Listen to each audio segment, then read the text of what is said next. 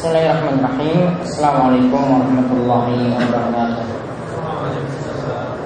Innal hamdalillah nahmaduhu wa nasta'inuhu wa nastaghfiruh wa na'udzu billahi min shururi anfusina wa min sayyi'ati a'malina. May yahdihillahu fala mudilla lahu wa may yudlil fala hadiya lahu. Wa asyhadu an la ilaha illallah wahdahu la syarika lahu wa asyhadu anna Muhammadan 'abduhu wa rasuluh. Allahumma shalli ala nabiyyina wa sayyidina Muhammad wa ala alihi wa man tabi'ahum bi ihsan ila yaumil.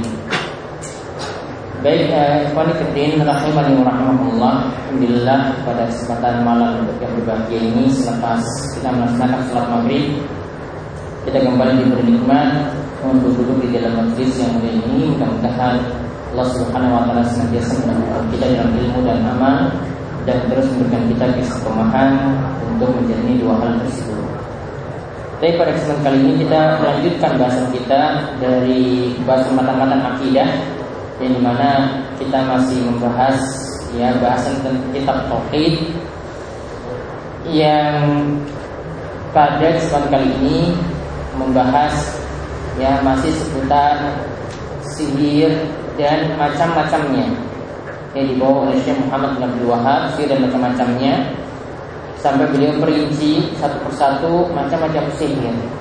Terakhir yang kita bahas itu tentang masalah tatayur, yaitu merasa pesimis atau beranggapan sial ya, terhadap sesuatu, sehingga dia mengurungkan niatnya untuk melakukan sesuatu gara-gara menemukan hal-hal yang dia anggap sial tadi. Nah, sekarang kita akan melanjutkan sihir yang lainnya. Ya, ini termasuk sihir sebagaimana sudah disebutkan dalam bab macam-macam sihir sebelumnya.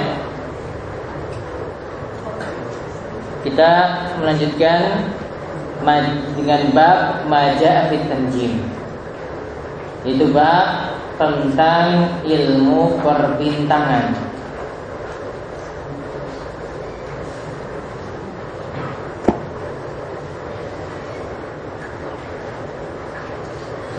Alasan beliau memasukkan bab ini di dalam kitab Tauhid karena sebagaimana diterangkan dalam bab sebelumnya, ini adalah bagian dari sihir.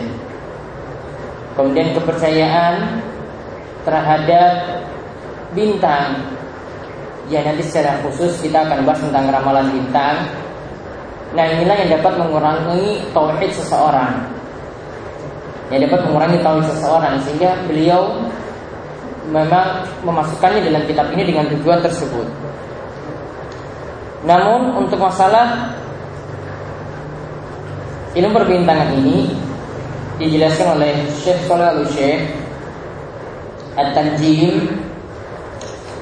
ilmu perbintangan yang digeluti manusia itu bisa terbagi menjadi tiga. Dan ini akan beliau jelaskan hukum-hukumnya sekaligus. Yang satu berbeda dengan yang lainnya, ada yang lebih parah, ada yang berada di bawahnya, dan ada yang masih termasuk yang dibolehkan. Yang pertama At-Tanjim, yaitu ilmu perbintangan dengan keyakinan bahwa bintang-bintang itulah yang berbuat.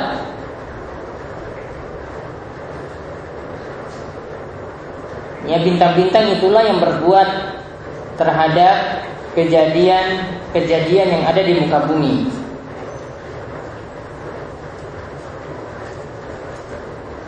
Bukan atas kehendak Allah Subhanahu wa taala, bintang-bintang karena bintang-bintang saja.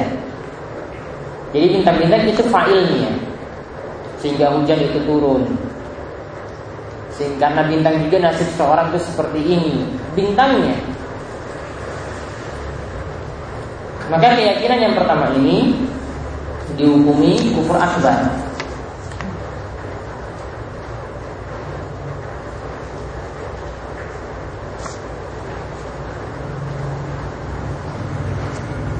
Nah, sampai sebagian kaum di masa silam Di mana Islam itu menyembah atau beribadah kepada bintang-bintang semacam ini, seperti yang terjadi pada kaum Ibrahim.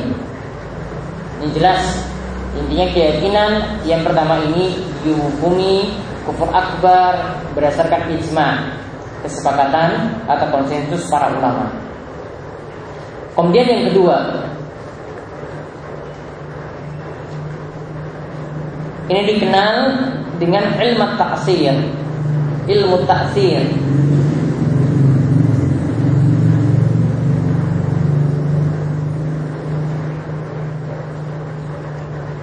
Yaitu ilmu yang menjadikan petunjuk gerakan-gerakan bintang.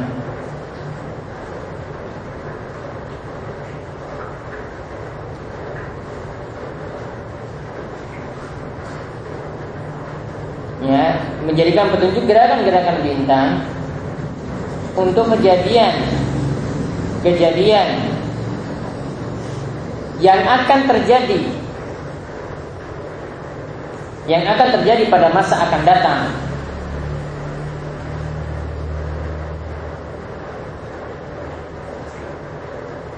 Atau kita biasa sebut dengan ramalan-ramalan. Karena bintang ini gerakannya atau posisinya, maka ada ramalan seperti ini, ramalan nasib, ya rezekinya, ya kemudian jodohnya, kemudian dapat pekerjaan atau tidak. Nah, keyakinan yang kedua seperti ini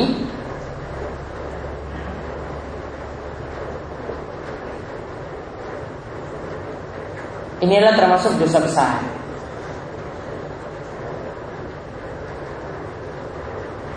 Dan termasuk bagian dari ramalan yang dihukumi kufur.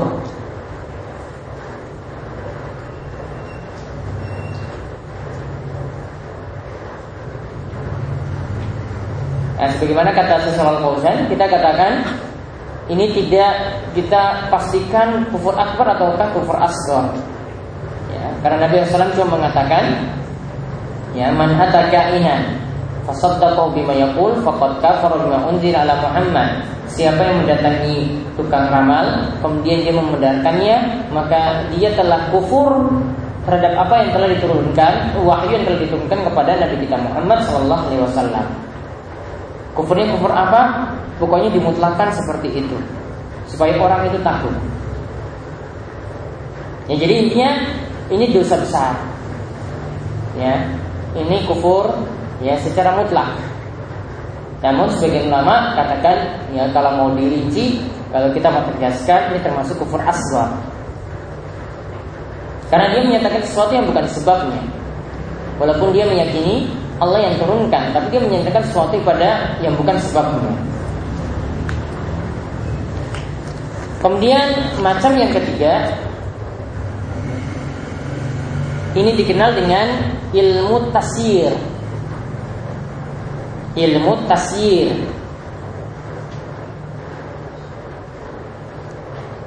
ilmu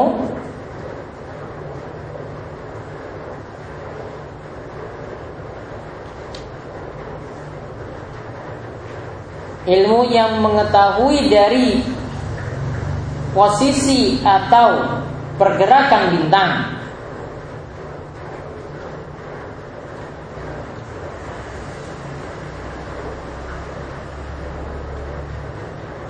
Untuk menentukan arah kiblat, untuk menentukan waktu, untuk menentukan arah petunjuk jalan.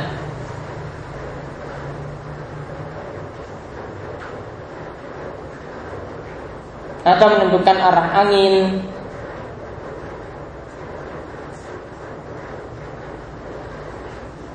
Atau kejadian-kejadian yang ada sangkut pautnya dengan posisi bintang tersebut. Artinya ilmiah. Ya, karena posisi bintang seperti ini, maka kita bisa tentukan arah ya angin seperti ini, menentukan ini arah barat, ini arah timur. Bisa jadi itu karena kebiasaan, bisa jadi itu karena eksperimen, bisa ditentukan secara ilmiah. Kalau yang kedua tadi, itu tidak ada sangkut pautnya.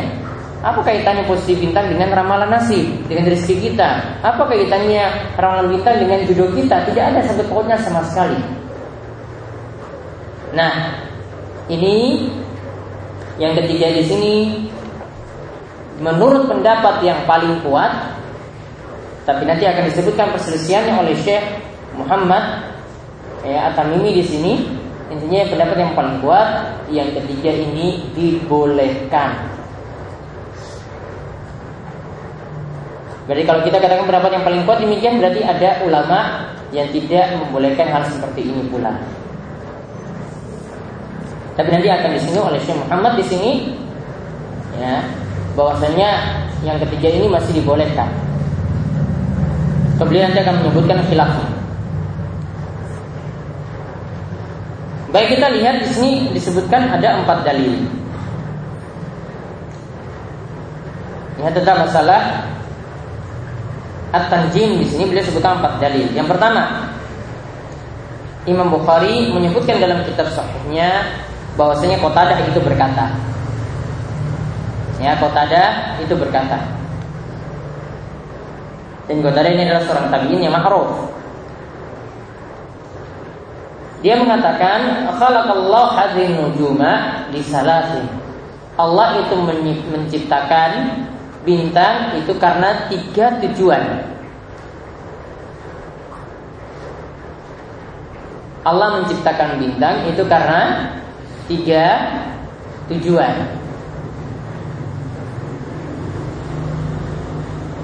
Yang pertama, zinatan lis-sama, untuk menghiasi langit. Jadi kalau langit itu cuma hitam saja, tidak ada ya perhiasan di situ, ya, tidak ada sesuatu yang menghiasi langit tersebut, kita lihat ke atas itu nggak enak. Ya, tapi kalau dihiasi dengan bintang-bintang, ya pasti akan lihat ke atas terus. Nah, di sini berdasarkan banyak ayat yang menyebutkan hal ini, diantaranya ya Allah Subhanahu Wa Taala berfirman misalnya dalam surat Fussilat ayat ke-12, wa zayyana as-samaa dunya bimasabih. Dan kami menghiasi langit-langit dengan pelita-pelita, maksudnya bintang-bintang.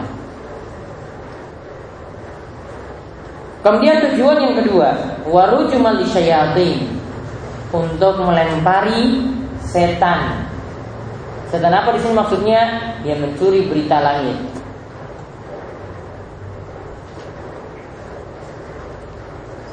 Di sini dikatakan ini adalah bintang. Maka kita pahami demikian terlebih dahulu.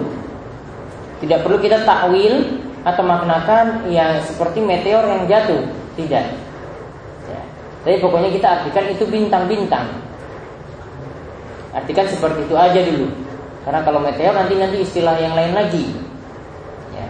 Tapi kalau kita artikan bintang, dan ini kadang kita lihat di langit ya, ada bintang yang bergerak seperti itu ya. Ini diantara tanda setan-setan itu sedang dilempar kalau mereka mencuri berita dari langit.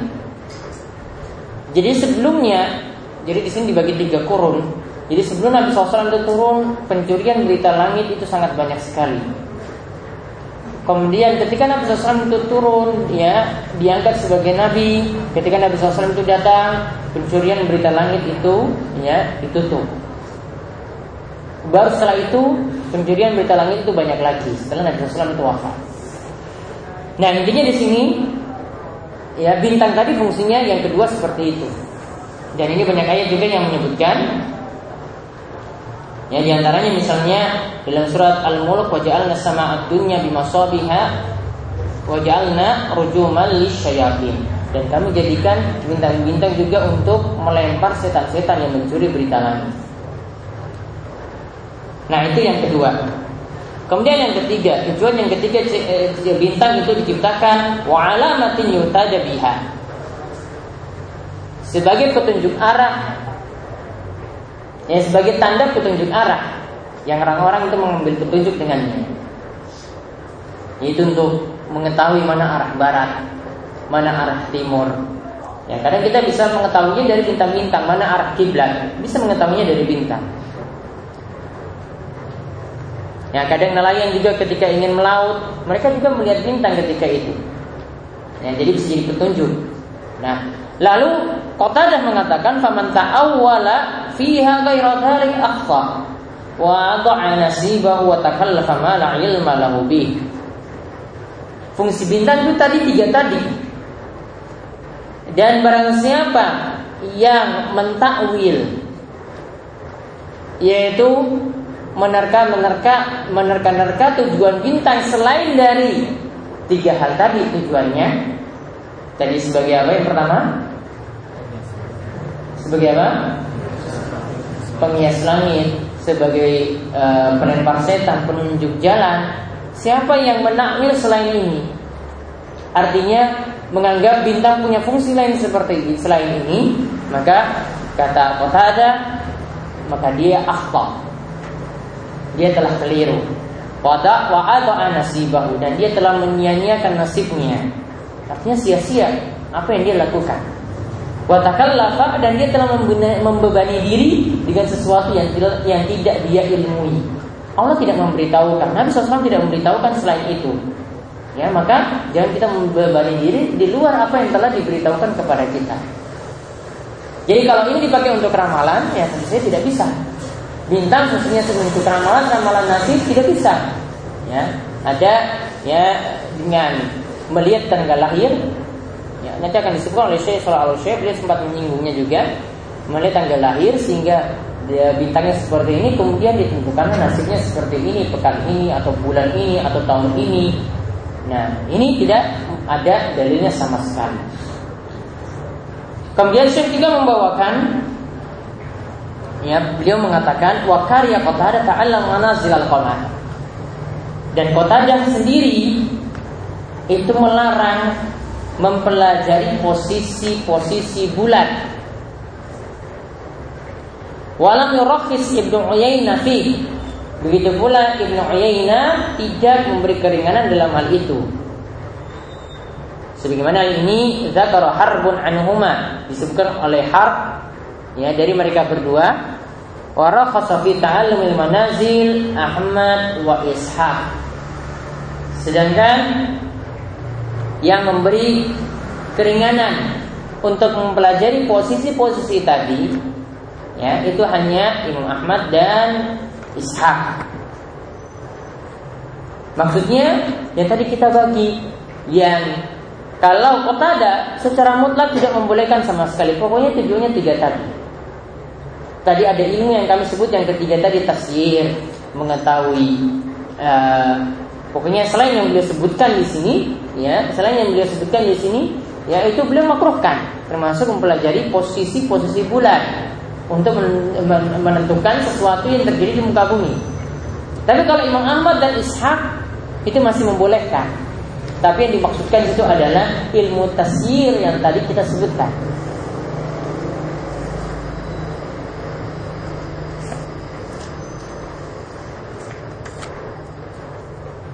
Jadi ilmu perbintangan tidak dikatakan secara mutlak yang lebih tepat ini adalah seperti pendapat dari Imam Ahmad dan Imam Ishaq. Kemudian Syekh juga membawakan dalil dari Abu Musa. Ia berkata bahwasanya Rasulullah Shallallahu Alaihi Wasallam bersabda tentang mempelajari atau mempercayai bintang-bintang semacam ini. Beliau bawakan dalil ini dari Abu Musa. Rasulullah Shallallahu Alaihi Wasallam bersabda, salah satu layak dakhulunal jannata. Ada tiga perkara yang membuat seorang tidak masuk surga. Yang pertama, mudminul khamri, orang yang kecanduan khamar, kecanduan miras, minuman keras. Kemudian yang kedua, waqati'ur rahimi, dan orang yang memutuskan hubungan kekerabatan, memutuskan hubungan silaturahim. Dan ingat, ar-rahim di sini namanya rahim. Jadi masih ada hubungan rahim, maksudnya kerabat. Jadi yang dimaksud silaturahim, istilah Arabnya atau istilah Al-Quran dan hadis itu adalah untuk menjalin hubungan kerabat. Beda dengan istilah Indonesia. Kalau silaturahim itu lebih luas daripada itu. mau bertandang ke temannya, mengunjungi temannya, itu silaturahmi dulu ke sana. Nah, pengertian Indonesia ini, ya, apa yang dipahami oleh kita tidak bisa untuk memahami hadis. Bahwasanya kalau kunjungi teman, banyak-banyak ya, kunjungi teman, banyak-banyak traktir teman, ya, nanti akan dipanjangkan umurnya, akan diberkahi rizkinya. Tidak dipahami demikian. Yang dimaksudkan itu adalah hubungan kerabat, ya, kumpul-kumpul dengan keluarga dekat, kumpul-kumpul dengan paman dan bibi. Ya, ada acara nikahan, mantenan misalnya, kemudian datang ke situ bertemu dengan yang masih keluarga dekat tatkala itu. Nah, itu namanya itu menjalin hubungan silaturahmi. Nah, yang tercela di sini, yang diancam di sini tidak akan masuk surga, yaitu waqati'ur rahim, yaitu orang yang memutuskan hubungan kekerabatan. Yang lebih parah lagi dengan orang tuanya dia memutuskannya, atau dengan yang masih punya hubungan kerabat dengannya. Nah, ini yang tercela dalam hadis ini.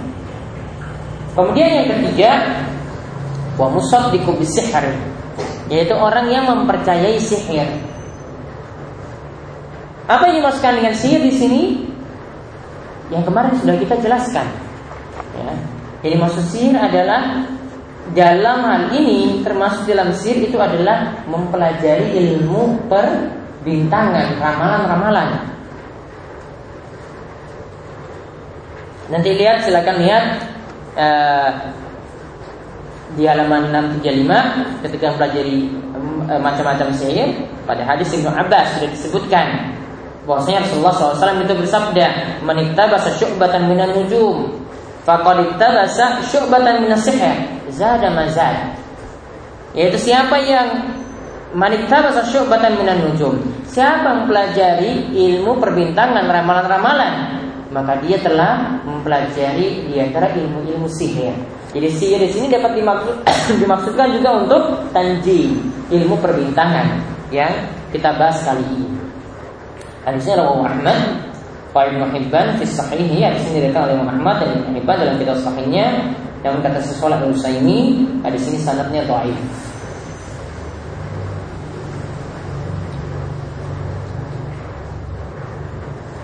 Nah, tapi kita lihat dari 4 dalil tadi beliau bawakan faedah-faedah fihi masail. Beliau katakan yang pertama, al-hikmatu fi khalqin nujum. Ada tujuan atau ada hikmah diciptakannya bintang. Apa hikmahnya? Ada 3 tadi, ya. Yang pertama adalah zinatul sama, untuk menghiasi langit, kemudian terjemah lisyayatin, untuk melempar setan-setan, kemudian yang ketiga, ya, alamatun yuqtada bihi, ya, yaitu sebagai tanda penunjuk jalan. Kemudian yang ketiga, arad ala man za'ama ghaira dzalik, yaitu bantahan bagi ada orang yang mengklaim bahwa ada tujuan-tujuan bintang selain itu. Terutama di sini kalau diakui atau diyakini bahwasanya bintang juga bisa dipakai untuk ramalan-ramalan. Ini keyakinan yang keliru. Kemudian yang ketiga, zikrul khilaf bi ta'allumil manazil. Syekh sengaja menyebutkan ada khilaf, ya, tentang hukum mempelajari posisi-posisi bulan atau posisi bintang. Lihat tadi Qatadah dengan Imam Ahmad dan Isa itu berbeda pendapat. Qatadah dengan Imam Ahmad dan Isa itu berbeda pendapat. Yang beliau sengaja mengemukakan hal ini biar diketahui bahwasanya ini ada perselisihan di antara para ulama. Dan ini adalah suatu hal yang wajar. Lihat Syekh Muhammad apa yang beliau lakukan ketika menjelaskan seperti ini supaya orang tidak menganggap bahwasanya dalam masalah ini cuma satu pendapat. Maka beliau katakan bahwasanya dalam masalah ini ada beda pendapat. Zikrul ikhtilaf. Beliau sebutkan ada perselisihan pendapat.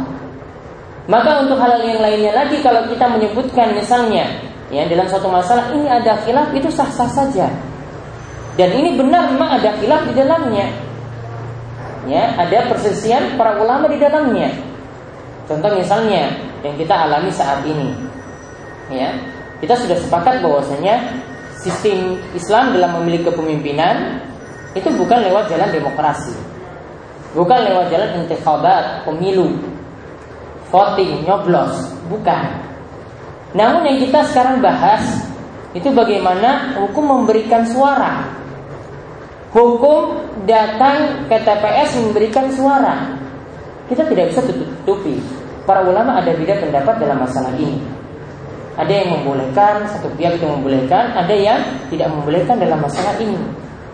Ya, sebagaimana di sini lihat Syekh Muhammad itu tidak tutup, ini ada beda pendapat. Dia tidak katakan ini satu pendapat. Maka dalam masalah itu juga kalau kita kemukakan bahwasanya para ulama itu berbeda dalam masalah ini juga bukan suatu yang aib jika kita kemukakan masalah itu. Jadi kalau ada yang menganggap bahwasanya ini satu pendapat, ya, berarti dia telah mengabaikan pendapat ulama yang masih membolehkan. Ya, bahkan ada yang mewajibkan tetap ikut memberikan suara ya dalam intikhabat, dalam masalah voting, dalam masalah pemilu semacam itu. Di antara yang mewajibkannya itu seperti Syekh Muhammad bin Abdul dan murid-muridnya. Hukumnya malah wajib. Ya, hukumnya malah wajib, itu tidak bisa tutup-tutupi. Ini masalah yang berbeda dengan seorang itu masuk duduk dalam parlemen. Ini masalah yang berbeda ketika seorang itu mengajukan dirinya jadi penguasa. Ini masalah untuk mengajukan pilihan saja, kita memilih. Ya, apalagi ya kaidah yang sudah makruf di antara para ulama. Irtikab akhafud dararain, yaitu memilih di antara dua keburukan, ya kita pilih yang paling akhaf, yang paling ringan. Bukannya kita tahu bahwasanya kisah Khidir, ya. Khidir ketika itu dia melakukan kejadian, dia melakukan suatu perbuatan yang Musa itu ketika itu melihatnya dia mengingkarinya. Dia mengajukan perahu, ya kan? Dia mengajukan perahu tatkala itu. Padahal itu milik orang miskin. Tapi dia menghancurkannya karena dikhawatirkan kalau perahu ini sampai kembali ke pangkalannya itu akan dihancurkan oleh raja-raja, oleh raja tatkala itu yang zalim. Maka dia ambil yang lebih ringan tatkala itu biar tidak semua perahu itu hancur, maka perahu ini dia tenggelamkan. Kemudian Khidir juga membunuh seorang anak yang nakal. Jadi mana kalau anak ini kalau dibiarkan hidup, orang tuanya bisa jadi dhal, bisa jadi sesat, bisa jadi kafir. Ya, Khidir ketika itu membunuh anak laki-laki ini. Dikhawatirkan apa? Karena khawatir nanti orang tuanya bisa sesat, bisa kufur gara-gara anak laki-laki ini. Dia ambil akhafud dararain, ya, keburukan bahaya yang paling ringan. Maka kata Syaikhul Islam Ibnu Taimiyah, ya, kita ketika ingin menyikapi sesuatu tidak selamanya kita mendapatkan semuanya itu baik, dan juga tidak selamanya juga sesuatu semuanya itu buruk. Pasti kita menghadapi suatu saat itu menghadapi ada yang terbaik di antara dua kebaikan. Ada yang sama-sama buruknya, tapi yang keburukan ini ada yang lebih parah daripada yang lainnya. Maka Syaikhul Islam Ibnu Taimiyah katakan bahwasanya al-aqil, yaitu orang yang cerdas yang bisa memilih di antara dua kebaikan tadi. Mana yang paling baik itu dia pilih. Dan dia bisa memilih di antara dua keburukan tadi, yang paling jelek, yang paling ringan keburukannya yang dia pilih. Jadi ini adalah suatu mempertimbangkan ya maslahat dan mudarat. Ya. Dan juga tadi kita tidak tutupi perselisihan di antara para ulama. Jadi tolong ya sebagian ikhwan yang tidak santun dalam masalah ini tolong memperbaiki akhlaknya. Coba perhatikan antara ya perselisihan antara Yusuf As-Sodafi, dia punya nama kunya Abu Musa, dengan Imam Syafi'i rahimahullah. Mereka berdua berselisih pendapat dalam masalah istihadiyah, bukan dalam masalah ini yang sudah jadi masalah krusial, jadi masalah pokok din, usuluddin, tidak. Ini dalam masalah istihadiyah. Imam Syafi'i mengatakan kepada Abu Musa, ya Abu Musa, wahai Abu Musa, apakah ya Allah yastakim ikhwanan, apakah tidak mungkin kita selamanya tetap bersaudara? Walaupun dalam masalah ini ya lam nattafiq, nahnu lam nattafiq, kan kita berdua tidak sepakat. Apakah kita tidak bisa jadi saudara, tidak bisa jadi sahabat, harus gontok-gontokan terus? Ya, dikatakan apa? Kita tetap masih saudara. Imam Syafi'i dan Yusuf As-Sodafi, Abu Musa. Dikatakan bahwasanya kita masih tetap saudara walaupun berselisih dalam masalah itu. Para sahabat sejak masa dulu juga dalam masalah perselisihan itu mereka tidak gontok-gontokan seperti itu. Sampai Syaikhul Islam itu katakan seandainya dalam masalah hukum saja kalau orang itu berselisih itu mesti bermusuhan, tentu tidak ada yang bersaudara di antara kaum muslimin. Maka beliau contohkan misalnya di antara hadis yang menceritakan tentang sholat di Bani Quraidah. Ketika itu Nabi SAW katakan la yusolliyanna ahadun illa fi Bani Quraidah, ya hatta ila Bani Quraidah. Janganlah salah seorang di antara kalian itu salat sampai kecuali di antara kalian itu sampai di Bani Quraidah. Yaitu salat apa? Salat al-asar, yaitu salat asar. Jangan sampai kalian, ya, kalian itu baru boleh salat asar ketika sampai di Bani Quraidah. Maka ada yang di antara para sahabat tidak mau salat asar di tengah jalan, mereka sampai di Bani Quraidah dulu baru salat. Ada yang di antara para sahabat, ya, yang tetap sholat di tengah-tengah mereka perjalanan, ya, akhirnya telat sampai di Bani Quraidah. Nabi SAW tidak mempertentangkan dua hal tadi karena ijtihad dari masing-masing, ya, para sahabat tersebut. Ini adalah masalah ijtihadiyah. Satu dalil yang disampaikan tapi pemahamannya berbeda. Ya, tidak gontok-gontokan salat itu. Satu kelompok yang sholat di Bani Quraidah tidak gontok-gontokan dengan orang yang sholat di tengah jalan. Baru setelah itu mereka setelah itu sampai di Bani Quraidah. Jadi dalam masalah ini, ya, tolong hargai pendapat ulama. Ya, para ulama memang bersisi pendapat dalam masalah ini, tidak bisa kita tutup-tutupi. Tapi hukum masuk dalam parlemen ini adalah masalah yang berbeda dengan masalah, ya, untuk memberikan suara di dalam masalah pemilu, ya, di dalam masalah voting dan seterusnya yang hal semacam itu. Para ulama jelas-jelas punya beda pendapat dalam masalah ini. Kemudian yang ketiga, faedah yang ketiga dikatakan oleh Syekh Muhammad Al-Wa'id Iman Saddaqa bi Syai'in min as-sihr. Di sini disebutkan ancaman, yaitu tidak akan masuk surga, yaitu bagi orang yang membenarkan musaddiq bi sihr, membenarkan ilmu sihir, yaitu diantaranya adalah ilmu perbintangan, yaitu tentang ramalan bintang. Walau arafa annahu batilun, walaupun dia mengetahui bahwasanya itu adalah suatu kebatilan, kalau dia membenarkannya maka dia di sini diancam dengan keras, ya, tidak akan masuk surga. Sudah ada. Nah, kemudian yang berikutnya masih berkaitan lagi tentang masalah sihir. Nah, sekarang ini masih berkaitan dengan masalah perbintangan. Jadi di antara yang keliru lagi adalah ketika seseorang menyandarkan turunnya hujan itu kepada bintang-bintang. Menyandarkan turunnya hujan kepada bintang-bintang. Jadi karena sebab adanya bintang ini hujan itu turun. Nah, di sini kita bisa bagi menjadi, ya, menyatakan hujan itu turun karena bintang, itu bisa dibagi dua hukumnya.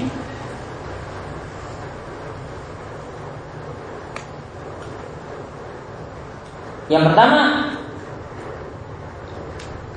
jika meyakini hujan itu turun karena bintanglah yang menurunkannya, bintangnya itu sebagai fa'il, yang pengatur, yang menurunkannya, bukan Allah yang menurunkan. Maka yang pertama ini hukumnya apa? Kufur akbar atau kufur asghar? Kufur akbar. Karena asal imannya hilang. Kemudian yang kedua, jika menyatakan turunnya bintang, jika menyatakan turunnya hujan dan bintang cuma sebagai sebab, posisi bintang ini, ya, maka hujan itu turun.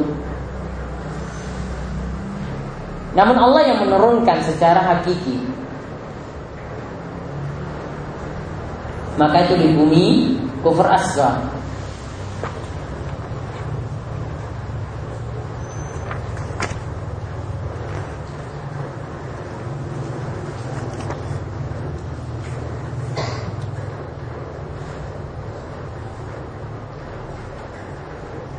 Jadi dia menyatakan sesuatu yang bukan pada sebabnya. Jadi bukan karena bintang hujan itu turun, ya, bukan karena bintangnya, ya, bukan hanya karena bintangnya. Namun ini adalah tetap takdir Allah Subhanahu Wa Taala. Ya, ini tetap takdir Allah Subhanahu Wa Taala. Kita lihat beberapa dalil yang beliau sampaikan di sini, ada 4 dalil. Di antaranya Allah Subhanahu Wa Taala berfirman, wa taj'aluna rizqakum annakum tukadzibun, dan mereka menjadikan rezeki kalian, ya, akan tapi annakum tukadzibun, akan tapi kalian itu mendustakannya. Yang dimaksudkan di sini adalah yaitu kalian mendustakan dengan menyandarkan turunnya rizki. Rizki yang dimaksudkan dalam ayat ini surat Al-Waqi'ah ayat 82 di sini adalah hujan. Allah sudah turunkan hujan. Namun kalian itu mendustakannya. Maksud mendustakannya di sini kata para ulama yaitu kalian dustakan dengan menyandarkan turunnya hujan itu kepada bintang-bintang. Dengan menyandarkan turunnya hujan-hujan ini kepada bintang-bintang. Azan terlebih dahulu. Tapi kita lihat lagi dalil berikutnya, dalil yang kedua. Jadi kalau dalil yang pertama di sini orang dikatakan dusta atau kadzibun mengingkari rezeki Allah ketika dia menyandarkan turunnya hujan kepada bintang-bintang. Kemudian dalil yang kedua yaitu hadis dari Abu Malik Al-Asy'ari radhiyallahu anhu. Bahwasanya Rasulullah SAW bersabda, "Arba'un min ummati min amril jahiliyah, la yatrukunahunna." Ada empat perkara yang masih ada pada umatku. Umatku berarti di sini umat Islam. Artinya di sini Nabi SAW masih mengakui yang melakukan empat hal ini masih tetap dikatakan Muslim. Ya, fi ummati, karena ini yang dikatakan yang ada pada umatku.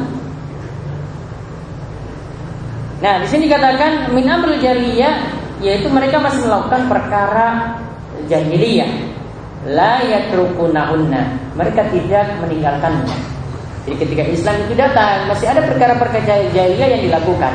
Padahal yang namanya perkara jahiliyah, yang namanya perkara jahiliyah itu mesti ditinggalkan. Empat perkara ini apa? Kata beliau yang pertama al-fakhru bil ahsan, bangga dengan keturunan. Bangga dengan keturunan. Dia keturunan bangsawan. Dia keturunan darah biru, dia keturunan orang kaya. Ya, sehingga yang lainnya dia itu rendahkan. Dan namanya fakhr, yang namanya sombong, ya, itu sama dengan kibar, batrul haq wa bughdzun nas, yaitu menolak kebenaran dan meremehkan manusia. Jadi dia meremehkan yang lainnya. Ini perkara jahiliyah. Masih ada yang punya sifat seperti ini, ya. Bangga, sangat bangga dengan keturunannya. Kemudian yang kedua, wa ta'nu fil ansab, yaitu mencela nasab. Kalau tadi itu bangga merendahkan orang lain, yang kemudian ini kebalikannya itu mencelanya, mencela suatu nasab.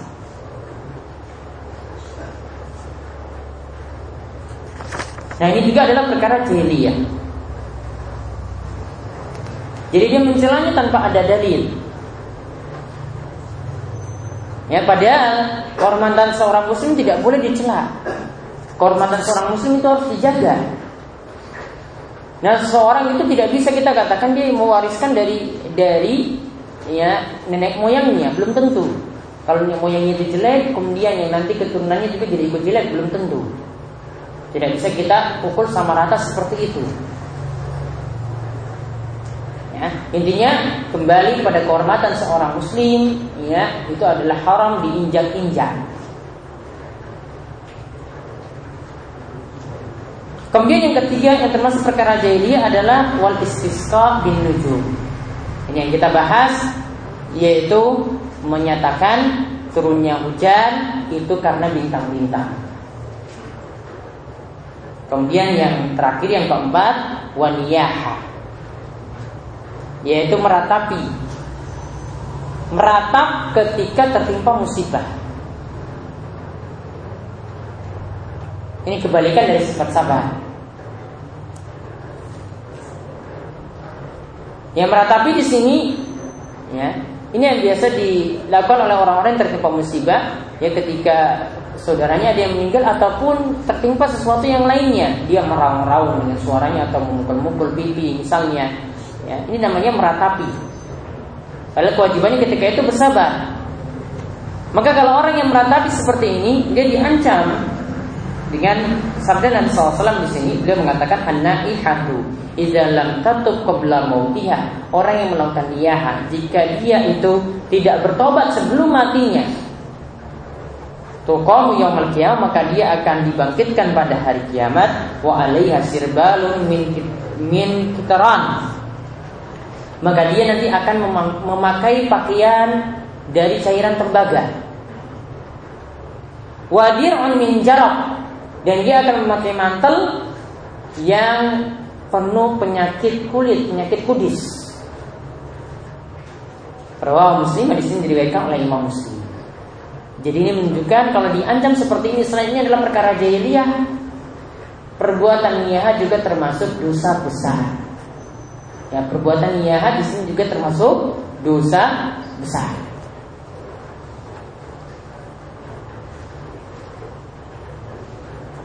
Nah, untuk dua hadis berikutnya insyaallah kita akan bahas sesudah sholat.